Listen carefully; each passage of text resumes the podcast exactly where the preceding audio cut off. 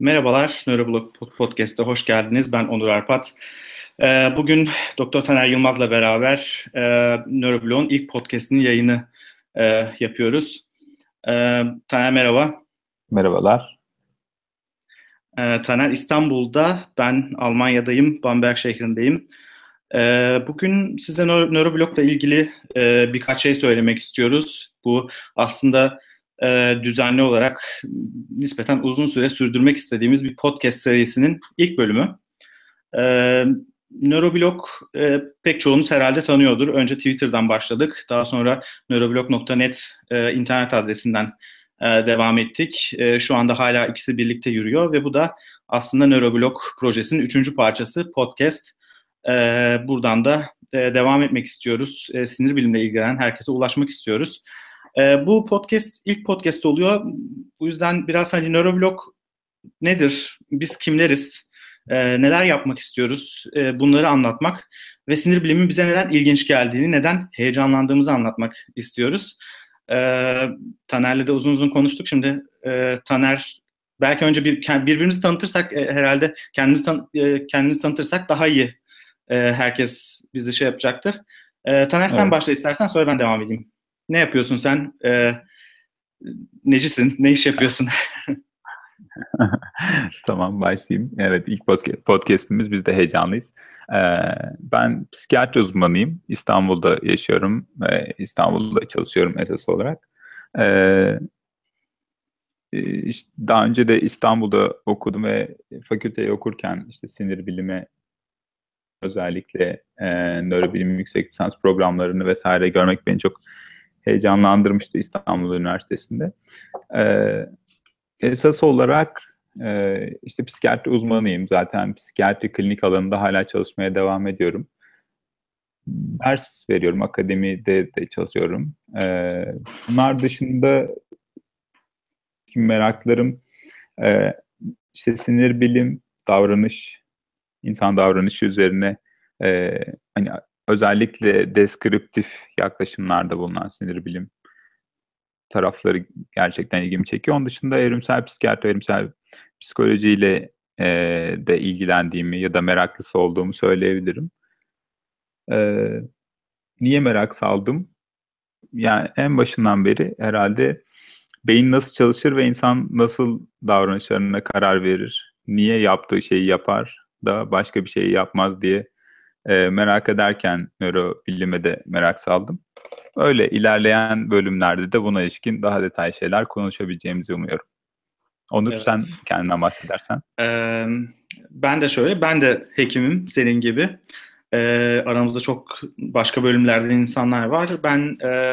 Ben de Türkiye'de Ankara'da okudum. Hacettepe Üniversitesi'nden mezun oldum. Sonra mecburi hizmet vesaire derken Almanya'ya geldim. Almanya'da şu anda nöroloji uzmanlık eğitimini alıyorum. Henüz uzman olamadım. Herhalde işte bir buçuk seneye falan uzmanlık işini halledeceğiz. Cebimize koyacağız gibi görünüyor. Ben de yani hani en başından beri, üniversiteden beri sinir bilimi çok ilgimi çeken bir alandı. Nöroloji ve psikiyatri herhalde... Yani sinir bilim deyince tıp fakültesindeki bir insan için iki önemli branş. Ben biraz daha nöroloji tarafına eğildim, merak saldım diyebilirim. Bilinç benim için çok ilginç bir kavram oldu her zaman için. Yani bilinç nedir? Biz bilinçliyiz, hani bilinçli olduğumuzu düşünüyoruz. Kararlarımızı bilinçli bir şekilde verdiğimizi düşünüyoruz. Acaba gerçekten böyle mi? Tam ben böyle hani kendi başıma spontan bir şekilde bunları düşünürken... ya karar verme mekanizmalarımızla ilgili, işte bilincimizle ilgili enteresan şeyler okudum. Hatta yani o dönemde de aslında denk geldi. Enteresan çalışmalar yayınlandı, enteresan kitaplar yayınlandı. Az önce de yayına başlamadan önce seninle konuştuğumuz gibi işte Daniel Dennett'ten, işte Dan Ariely'e, Daniel Kahneman'dan, işte başka bir sürü insana kadar çok ilginç bu konuda düşünceleri olan insanlar var. Bunları okudukça insanın tabii daha da fazla ilgisini çekiyor bu tarz şeyler. Buradan bir şekilde buraya geldik. Sonra biz birbirimizi bulduk internette aslında. Değil mi Taner? Yani hani bizim çok böyle bir şeyimiz yoktu. Hani bir fiziksel bir bağımız yoktu yani. Birbirimizi bulmuş olduk. İnternette konuşurken. İletişim çağı. Evet, iletişim çağı. Aynen öyle. Ve NöroBlog'da böylece aslında 3 sene kadar önce değil mi? Ya 2014'te fikir olarak doğmuştu NöroBlog. Evet. Ama fiziksel olarak doğması 2016 senesini buldu. Yani 1 Mart 2016'da biz NöroBlog'un Twitter hesabını, daha doğrusu 2 Mart 2016'da NöroBlog'un Twitter hesabını açmış olduk. Bazen düzenli, bazen düzensiz oradan okuduklarımızı, gördüklerimizi paylaşmaya devam ettik. Aslında ekip ilk başta biraz daha büyüktü. Sonra herkes biraz başka, özellikle doktora yapanlar falan çok fazla kendilerini başka makalelerde kaybettiler. Küçülmek zorunda kaldı ama şimdi tekrar büyüyor.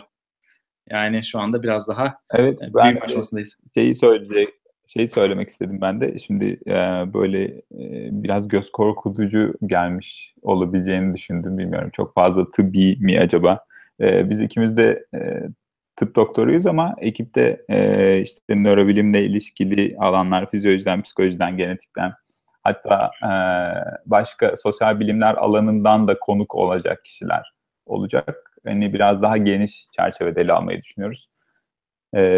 Olabildiğince her nörobilim denilince yani akla gelecek, temas ettiği ki kendisi çok interdisipliner bir alan. Çok temas ettiği her alana ilişkin ilgi çekecek bir şeyler yapmak gibi bir planımız var. Evet, evet. Yani doğru söylüyorsun. Şey çok ilginç, yani interdisipliner bir alan olması çok ilginç. Geçen gün şey konuşuyordu. StarTalk diye çok meşhur bir podcast var. Herhalde dinleyen vardır bizim dinleyicilerimiz arasında da.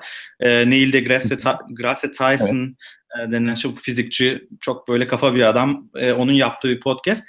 Orada şeyle konuşuyorlardı. Yani şunu konuşuyorlardı. Ya işte Trump vesaire, herkes şu anda Amerika'da bir bilim camiası irite olmuş durumda. Yani ne yapacağız, ne edeceğiz falan gibisinden.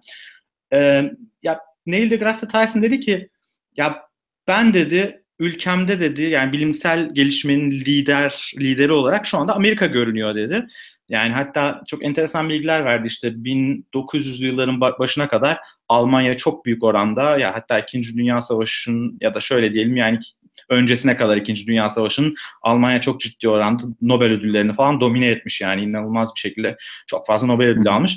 Daha sonra bir dönemde yani 2. Dünya Savaşı ve sonrasında Amerika çok ciddi bir şekilde bir atak yapıyor. Almanya'yı solluyor vesaire. Tabii bunda Almanya'dan yaşanan çok büyük bir yıkım, göç vesaire etkisi var. Ama en önemli şey de şu dedi, yani hakikaten burada bir demokrasi oluştu ve burada bir şey, yani insanlar buraya geldiler bu ortak amaç için ve şey dedi, yani bir fizikçi olarak, ki fizikte şu anda inanılmaz şeyler yapılıyor. İşte bu en son Trappist, yeni gezegenlerin keşfedilmesi vesaire. Hı-hı.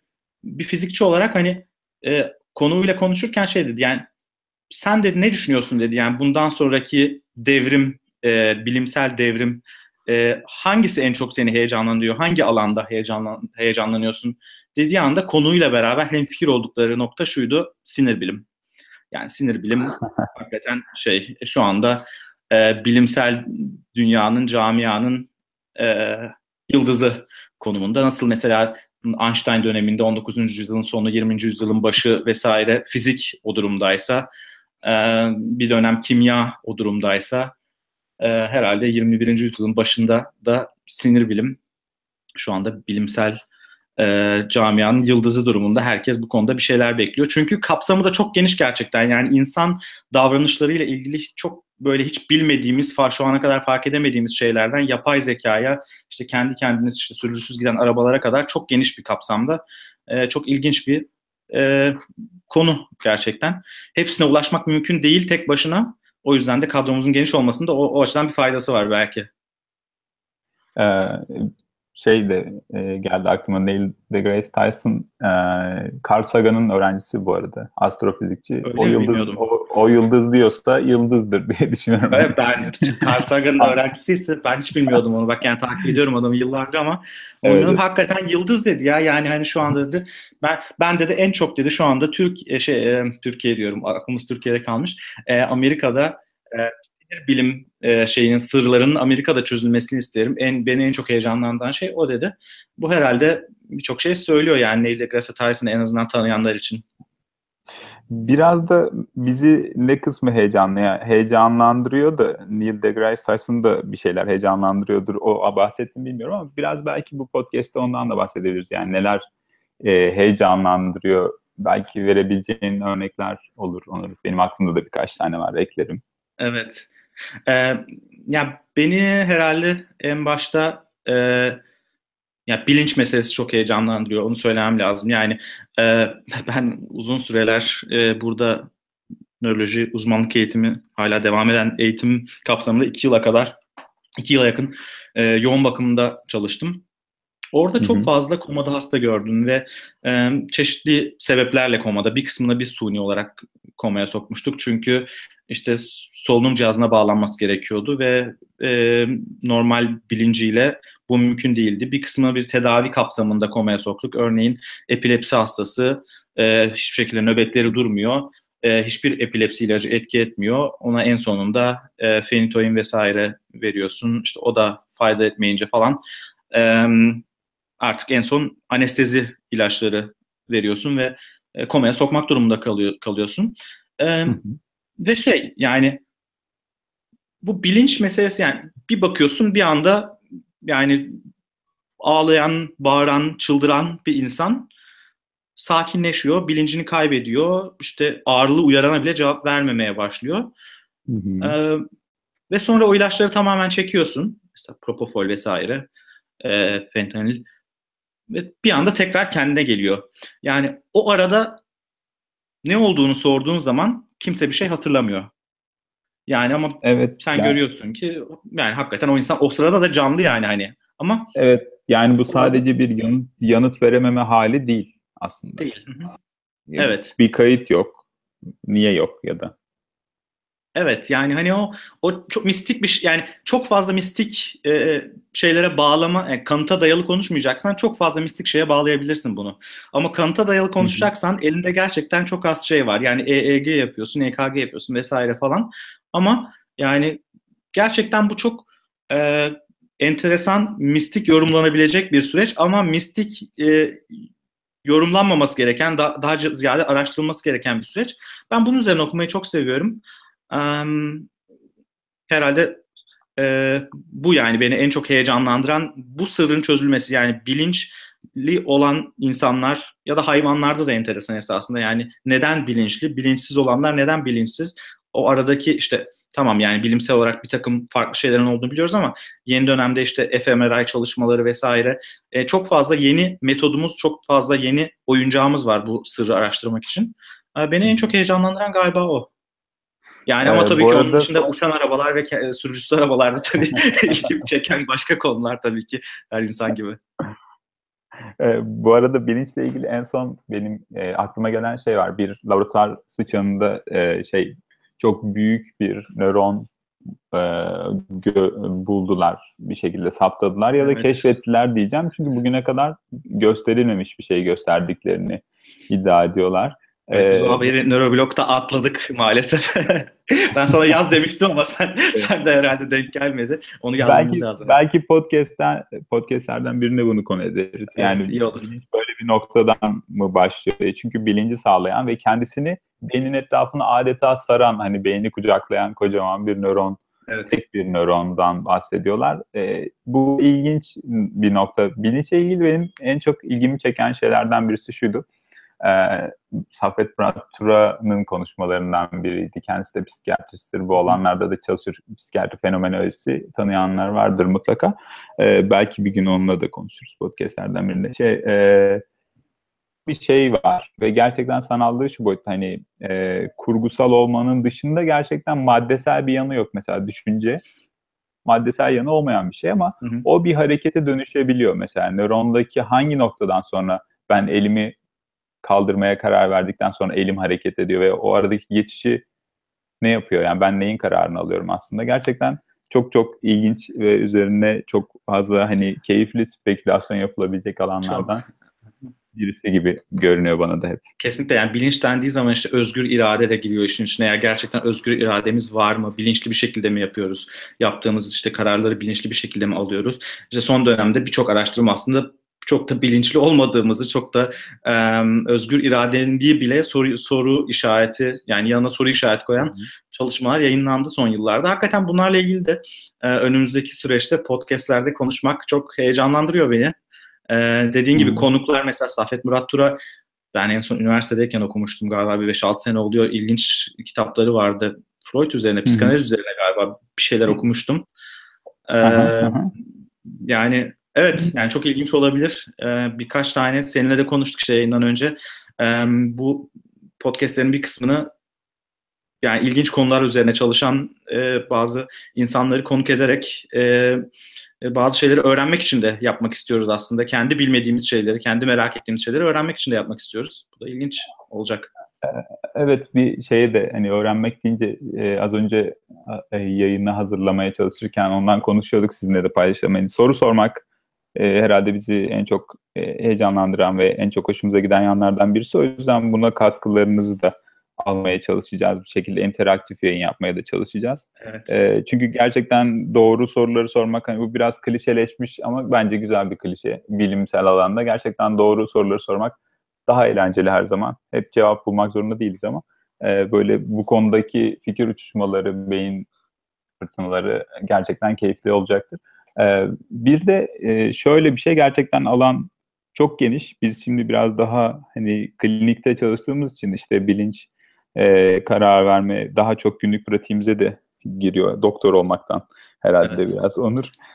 Ama sahiden şey de var. Yani işte kendi kendine karar veren arabanın karar verme biçimi gibi problemler, işte bir yüz tanımanın işte bilgisayar tarafından, programlar tarafından yüz tanıma şeklinde geliştirilen şeylerin, yazılımların nasıl çalıştığı, bizim beynimiz gibi mi çalıştığı yoksa öyle çalışamayacağı mı, işte bir nöron ya da sadece bir nöron, yani bir hücrenin bilgisayar üzerinde simülasyonun oluşturulması ya da bütün bir beyin acaba bir simülasyon aktarılıp aktarılamayacağı gibi bir sürü ve bilişim çağı soruları da var. Evet, doğru. Yani işte mesela, yani sinir bilimin çok büyük çılgın projeleri diyebileceğimiz çılgın projeleri var. Mesela işte Connectome projesi ya da işte en son Banu'nun yazdığı, Banu Çopuroğlu'nun bizim blogda yazdığı işte Blue Brain Project vesaire gibi başka şeyler var. Gerçekten hani ilginç, bu konuda da yapılan çalışmalar var. Bunları da önümüzdeki süreçte konuşmak istiyoruz sizlerle birlikte. Bugün biraz benim korkaklığımdan kaynaklı, biraz da saat, şu anda gündüz saati kaydediyoruz biz bunu. İkimizin de ortak uygun saati oydu. İnteraktif yapmadık, yani canlı yayınlamadık. Biz canlı yayınlamak da istiyoruz aslında. Sizden de soru almak, sizinle beraber konuşmak istiyoruz bu podcast'te. Umarız önümüzdeki süreçte bunu canlı da yayınlamak istiyoruz. Bu arada ben, sen epey bir şeyden bahsettin ama ben bilinç dedim, işte ilgi alanı falan. Senin daha ziyade ilgi alanın herhalde biraz daha karar verme vesaire üstüne mi son dönemde? Ben aslında şeyi çok, yani şu anda evrimsel kısımlarını çok daha hani keyifle okuyorum. Yani birçok şey merak ediyor insan. Sen de biliyorsun. Bilinç derken ulan sıranın en başına onu mu koysam falan diye içinden geçtiğini bilmiyorum ama benim geçiyor işte, acaba onu mu desem falan. Karar verme tabii ki çok önemli alanlardan birisi. Şey gibi, ben bizimle diğer hayvanlar arasındaki işte düşünme biçimi, geçiş, işte sosyal etkileşimler, bunların hepsi de nörobilim veya da işte psikonörolojik açıdan ele alınabilecek bir sürü şey taşıyor, yan taşıyor. Örneğin işte insanlar arasında bağlanma içeren, bir bağ kurmayı içeren bir ilişki kurma biçimi var ve bunun temelleri, buna izin veren temeller, en azından öyle diyebiliriz, beynimizin evrimleşme biçiminde saklı. Bunlar da işin bir parçası. Evet. Ve bunlar da çok gerçekten ilgimi çekiyor. Bağlanma, bağ kurma deyince yani bizim böyle biraz insight çok olacak ama bir oksitosin tayfa vardır böyle. Oksitosin, ya biz her şeyi bulduk işte oksitosin. Bizim her şeyimiz oksitosinmiş meğersem falan gibi. Yani tabii o kadar basit değil. Olmadığını da gösteren şeyler çıktı. Neyse ki her şey oksitosin değilmiş ama. Yani neyse ki hakikaten her şey oksitosin değilmiş. Yoksa sinir bilimi olan inancım azalacaktı. Yani meğersem her şey oksitosinmiş, dopaminmiş deyip. Ama bu kadar değil yani, hakikaten bu işin başka kısımları da var. Evet, bence giriş için söyleyeceklerim benim bu kadar. Hani belki toparlayabiliriz. Tamam. Hoş geldiniz demek istiyorum dinleyicilerimize. Umarım devamlılığını sağlarız ve birlikte eğleniriz, öğreniriz.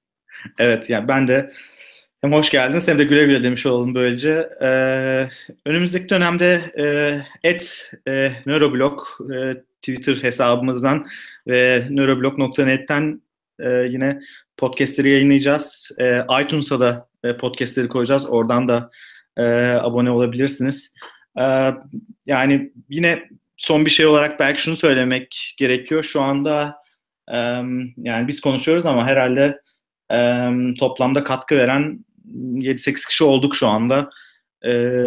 Başka arkadaşlar da zamanı geldiğinde katkı vermek üzere sırada bekliyorlar. Katkı verebilirim, ben de bir şeyler yapmak istiyorum, ben de işte bir blog yazısı yazmak istiyorum, kendi düşüncelerimi şey yapmak istiyorum ya da şurada çok ilginç bir haber gördüm, bence bunu Türkçe'ye kazandırmalıyız, pek Türkçe basında yer almadı ama bence sinir bilim açısından önemli demek isteyen veya ben şunu çalışıyorum, sinir bilim çalışıyorum, yani profesyonel olarak klinik ya da klinik olmayan temel bilim vesaire. Bunları yapıyorum. Ben de bir şeyler yapmak istiyorum. Ben de fayda yani bu imeceye dahil olmak istiyorum diyenler varsa kapımız açık. @NöroBlog'a mention atabilirler. Mesaj yazabilirler. Bize direkt Twitter'da takip edenler varsa senin @Taner Yılmaz mı? Senin neydi Twitter şeyin? Evet, Taner Yılmaz _ Taner Yılmaz _ benim @Onur Arpat. Bize direkt yazabilirler. Bir şekilde biz herkese hoş geldin demeye hazırız. Katkı sunan herkesi bekliyoruz aramıza, bu sinir bilim imecesine. Umarım de kapatmadan, pardon, bitir sözünde bir şey söyleyeceğim. Ya umarım daha da artacağız diye düşünüyorum diye onu söylemek istiyordum. Bir de kapatmadan belki ufak teaser. Belki bir sonraki yayınımızda hazır referandum gelirken, karar verirken karşıdakinin tavırları bizi nasıl etkiliyor, onun üzerine bir şeyler yapmaya çalışacağız. Evet, yani çok siyasete girmeden hayır, siyasete girmeyeceğiz. Hayır, kesinlikle. Hayır.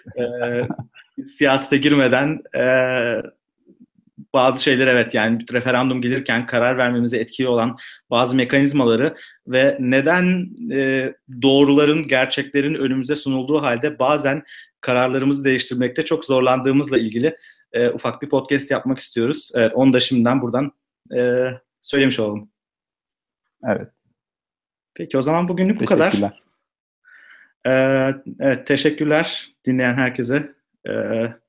Herkese iyi günler diliyoruz. Görüşmek üzere. Görüşmek üzere.